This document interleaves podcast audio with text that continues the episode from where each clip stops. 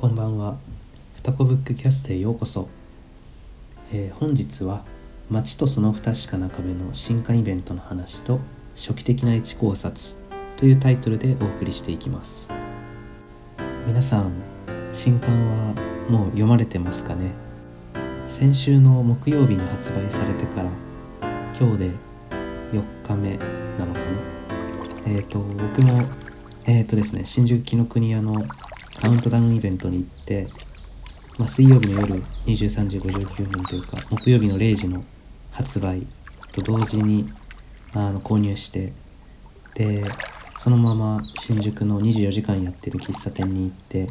貪るように読んでいました。12時半ぐらいから読み始めて朝の5時ぐらいかななので4時間半ぐらい、えーかけて、まあ、3分の2ぐらいこうガーッと一気に読み通してでその後、まあ、調べ始めた夜空を見ながら、えー家帰ってちょっと一眠りして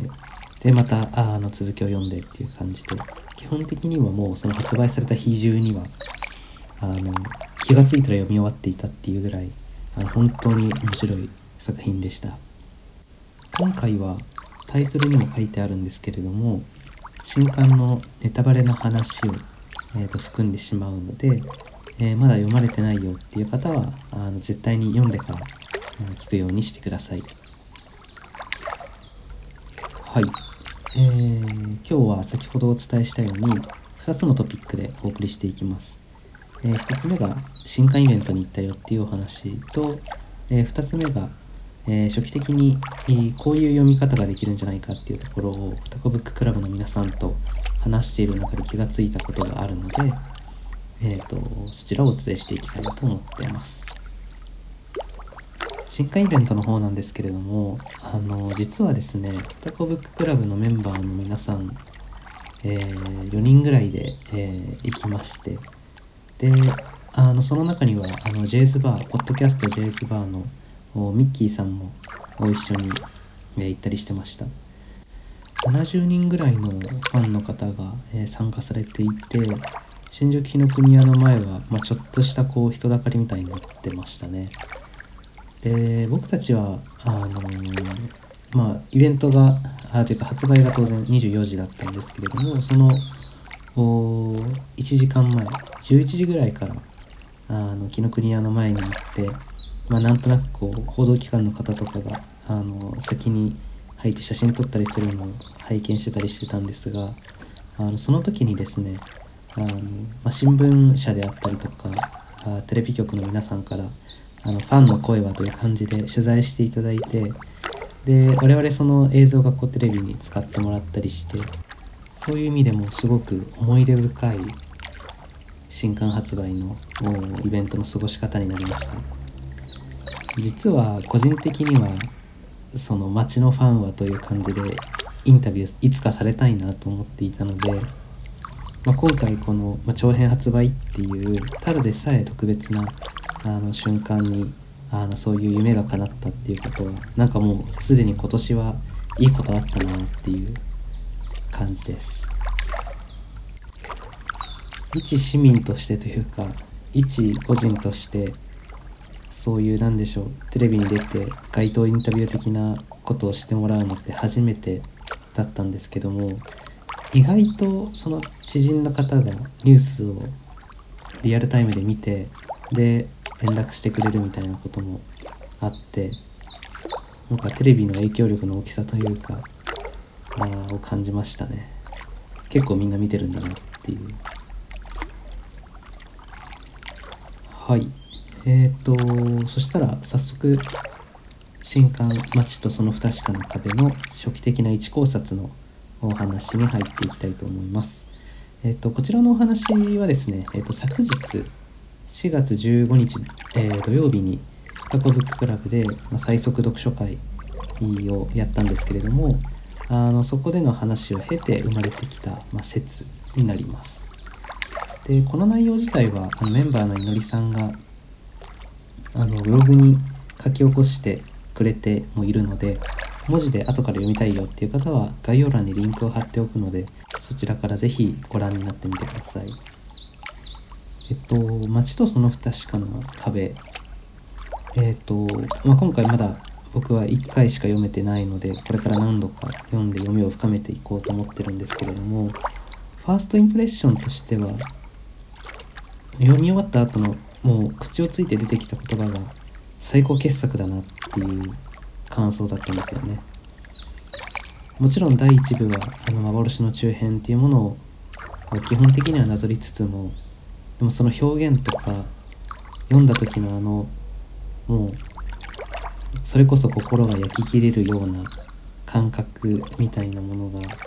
全然幻の中編とは違う。この50年の間にその表現の仕方とか力っていうものはあの、まあ、明確に自分がこうパッと読んだだけでも分かるほどこんなにも変わってくるものなんだなと思いました。そして何より海辺のカフカっぽさであったり騎士団長殺しっぽさであったり過去作品とこうから部分的に要素を持ってきてるというかその過去の長編作品を彷彿とさせるパートっていうのもあったと思います。そういう意味でもこれまでの作品の集大成というかこう何か一つの頂点に達しているような作品だなという印象を受けていますそしてこの作品の最も顕著な特徴として、まあ、その特ブッククラブで話題になったのが章の数が多くないかっていうところなんですよね。例えば今回のその新刊は、えー、約600ページ強というか700ページ弱661ページで71章もあるのに対して過去の作品においては、えー、例えば騎士団長殺しが1048ページで64章。1984が、まあ、これは文庫本なんですけれどもあの2157ページで31章。で海辺のカフカにおいても、まあ、これもあの文庫本なんだけれども1014ページで49章。というようにその過去の作品と比べてもページ数に対して章の数っていうものが今回の新刊っていうのはかなり多いです。それでこの違和感から私たちが一個導き出したというかあの今持っている仮説というのがこの作品自体が村上春樹さんの人生を振り返るような自助伝的な性質を持っていて70って単純にその70歳までの年齢とこうさせてるんじゃないかなっというふうに考えてるんですね。その根拠としては大きく2つあります。1つ目が、えー、この作品を村上春樹さんが書き始めた時の年齢ですね。村上春樹さんは1949年にお生まれになっているので、えーと、新潮社のサイトでも言っているようにこの作品を書き始めたのは、えー、2020年3月であると。それでその書き始めた当時の年齢を計算すると71歳になります。そして2つ目の理由となるのが「プールサイド」という短編。です。この作品の中で主人公は35歳が人生の折り返し地点である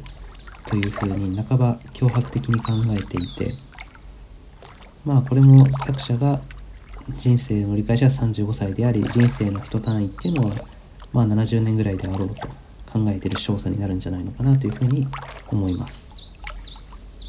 この2つの根拠からこの作品が70章あるというのは、まあ、その70歳人生を振り返った時の70年とこうさせているのでありその物語は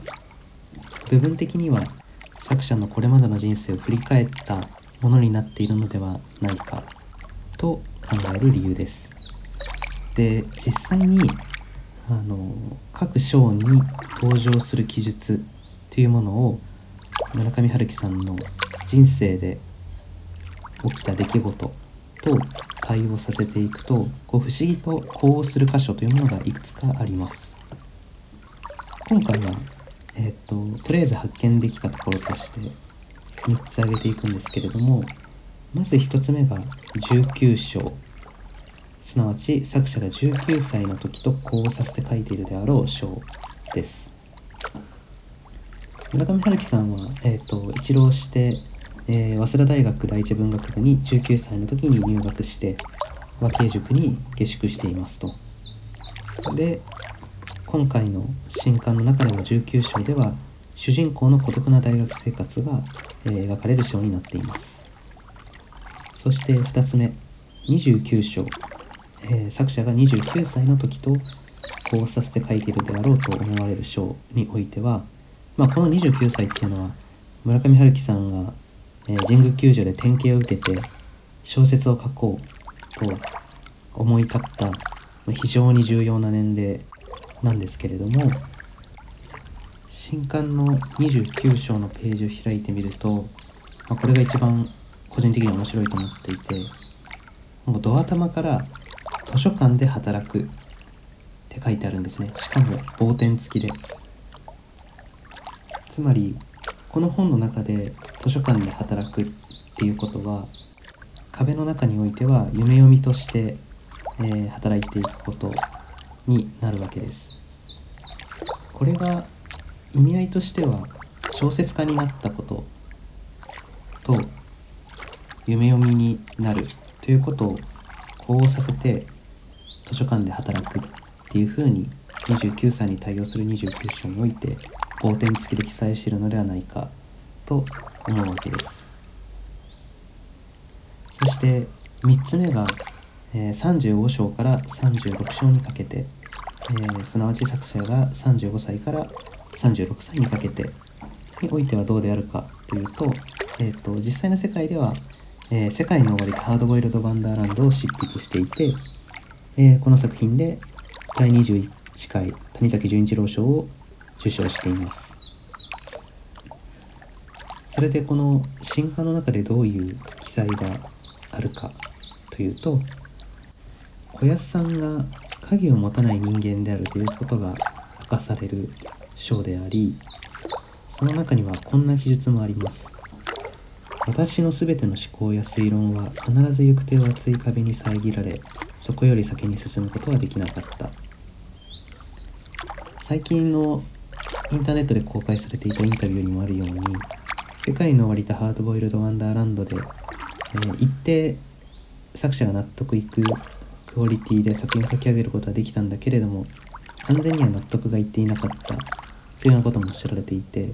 そこのこうもどかしさとか一個作品を書いたんだけれどもまだ自分の中にはこう完全に納得いってるわけではない部分もあるみたいな歯がゆさ。みたいなものがここに表現されているんじゃないかなというふうに思っています。はい。まだまだこの新しい作品出てから日が浅いということもあって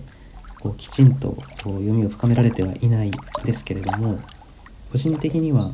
この29章で、えー、と作者が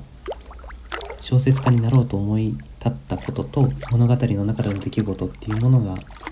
こうある意味対応づけられて表現されているっていうところにこれ本当にただの偶然に片付けていいんだろうかっていうふうにちょっとゾワッとしたというかワクワクしたので早速ポッドキャストにしてみました。この作品が村上春樹さんの人生の出来事とか人生で体験したことっていうものを対応づけて書かれているとするとこれはもうもはや憶測の域を出ないんですけれどもえーと、村上春樹さんと河合駿さんが対談をしているような関係性がこの作品の中での私と小安さんの会話になんとなく感じられるみたいな声も出ていて確かになぁと思った自分がいました。はい、えー、今回はちょっと短いんですが以上となります。毎度とはなりますが今回のお話がいいなと思っていただけた方は高評価いまいちだなと思った方はそれなりの評価をお願いいたします、えー、また Spotify とか Apple Podcast で聞いていただいている方はチャンネル登録しておいていただけると新しいエピソードが公開されるたびに自動で配信されるのであのぜひぜひチャンネル登録もお願いいたします。それではまた次回のエピソードでお会いしましょう。